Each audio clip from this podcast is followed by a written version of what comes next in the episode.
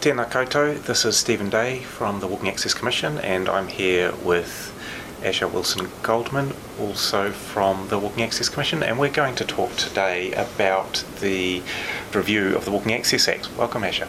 Kia ora, Stephen, and kia ora to everyone who's listening. Hey, one of the first things we want to talk about is how people can have their say on this review. So, MPI, the Ministry for Primary Industries, are running the review of the Walking Access Act, and right now they're looking for public feedback. So, they're looking for people who are, have an interest in the access to the outdoors, whatever kind of interest that may be, whether you're a walker, a cyclist, or a horse rider, whether you're someone who wants to get out for an hour on the weekend or someone who wants to go for multi day tramps. Doesn't matter, we want you to have your say, and so do MPI. So you can go to mpi.govt.nz or you can Google Ministry for Primary Industries and visit their website. And from there, you can read a whole bunch of questions that they've put together and you can fill out a survey and have your say online. It's quick and it's easy, and we really encourage everyone to do that. Thanks. Hey, so a key part of the Walking Access Act is is to promote free, certain, enduring, and practical access to the outdoors. Can you tell me a little bit about what that means? Absolutely. So, access to the outdoors seems pretty simple. If you can walk out your front door in your house, you're in the outdoors. But what we talk about when we talk about access is free, certain, enduring, and practical. So, I'll go through each of those really quickly and simply, I think. Free, it's pretty obvious. It shouldn't cost you anything to go into the outdoors. If we've got land that's publicly available, the public should be able to use that without having to pay. Certain, so that means you should be able to know what you can do and what you can't do. That means making sure that if there's rules attached to things, like, for example, this is a track that you can walk on but you can't take your bike, or you can take your dog but it has to be on a leash, it's really important that all of those conditions and criteria are set out and they're really easy to find and understand. Enduring means that it lasts. Simple as that. The access that we build today isn't just for the next two or three years. It should be potentially forever, but certainly at least for longer than any of us will be alive. And practical just means that people can use it. I mean, it would be easy to put in a whole bunch of public access that goes over cliffs, but unless it's access for abseiling and rock climbing, that's probably not very practical. Great. So free, certain, enduring, and practical's basically been our kaupapa for the last 10 years, and now the Ministry of Primary Industry is taking a look at that. One of the questions it's asking people is about providing equal access to the outdoors. So, this is, I guess, who can use the access that we're creating?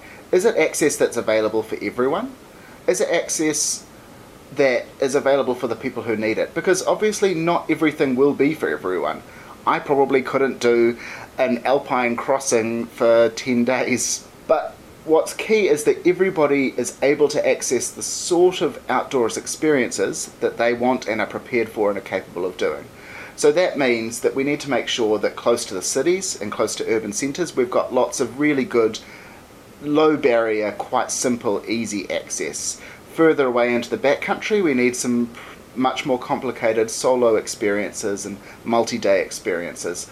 But it also means access for people with mobility disabilities, people on mobility scooters, people with wheelchairs, stuff that they can do using their mobility tools to still get that outdoors experience that is so important for our mental health, for our well being, and just for fun and enjoyment. Other kinds of access, you know, we need to think about where are we building this access? Is it all in tourist hotspots? Is it all in main centres or is, is it all in the rural sphere? And um, ensuring that we've got a good mix of that is really critical. So that would emphasise that we really do want to hear from everyone because this is going to affect everyone. Absolutely.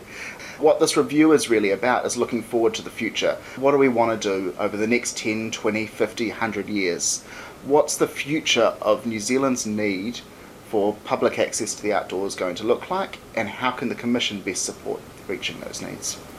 The Act is called the Walking Access Act, and we're working for the Walking Access Commission, but this is not just about walking, is it?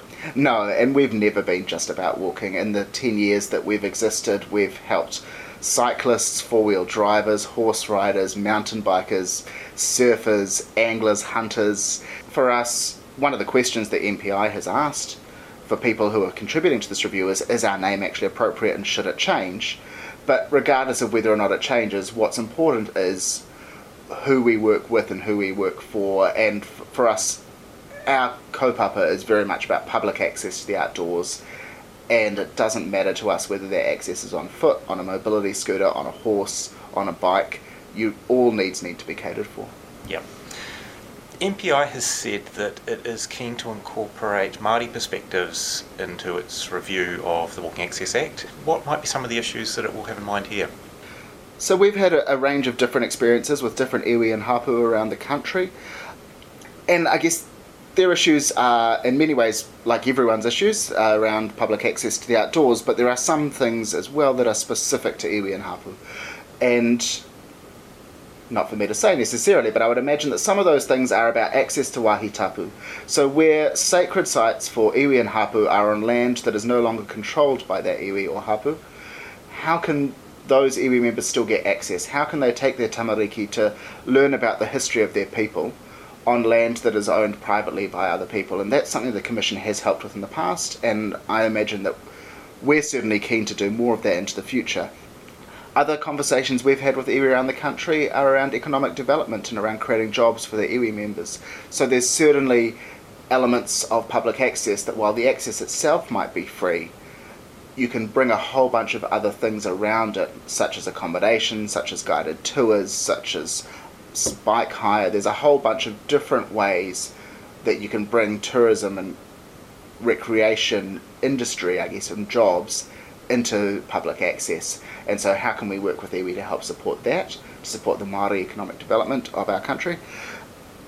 And I guess the other thing is, is about telling stories and telling history. So, iwi stories aren't ours to tell as the Commission, but we can certainly support iwi to be able to tell their stories through public access. These are conversations that we're starting to have with iwi, and I think as more iwi move into the post settlement era, they're more able to have the space and the time to think about how they might be willing to share their stories with Pākehā New Zealanders, with new migrants, and with other Māori from other iwi who are living in their rohe. Great, thank you. One more question. One issue that's probably very pertinent to a lot of people at the moment uh, near walkways and tracks and trails is the growing number of tourists that are in the country, both international and domestic.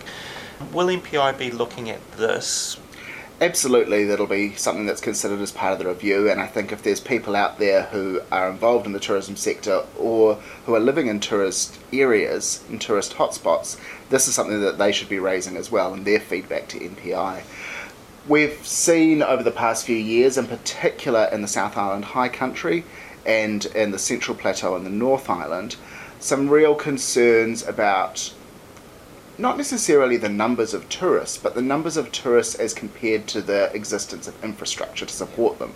So it's not necessarily that 5,000 people a year is okay and 10,000 people a year isn't, but it's what kind of infrastructure do we need to support 5,000 people a year, and if it grows to 10,000, what kind of infrastructure does that mean we need?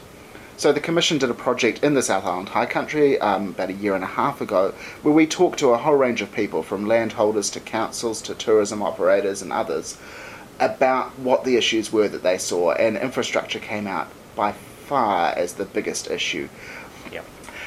So the question is, given the numbers of tourists we're seeing now and given the prediction of growth for the tourism sector, how can we make sure that we're best placed to cope with it? How can we make sure that we're not risking access, particularly access across private land, and we're not risking conservation values and biodiversity values by bringing in more tourists, but actually we're doing it in a way that works for everyone, for the communities those tourists visit, for the economy, for people's jobs and well-being, and for the environment. Great, thanks. So this is not our review. Uh, the review of the legislation is being done by the Ministry for Primary Industries, and they're looking to hear from a wide range of people, as you've outlined. I understand they're holding a series of public meetings as well. So there's three public meetings coming up, organised by the Ministry for Primary Industries in Wellington on the 17th of June, in Auckland on the 18th of June, and in Christchurch on the 19th of June. Each of those meetings is being held from 6 to 8 pm in the evening and you can find the details for that on the ministry's website, so that's mpi.govt.nz. But if you can't make one of those meetings, the easiest way to have your views heard is to give feedback online. Visit mpi.govt.nz. You can either take their survey or you can write up your own feedback and email it through to them. Thanks, Asher. Hey, so it's fair to say we're enjoying being reviewed. This is a great opportunity to hear from a whole bunch of people that are really important to us, and we will be looking forward to hearing from as many of you as possible.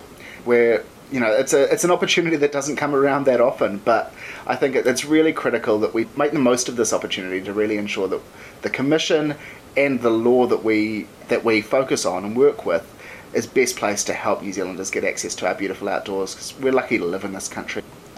Thank you. Thank you.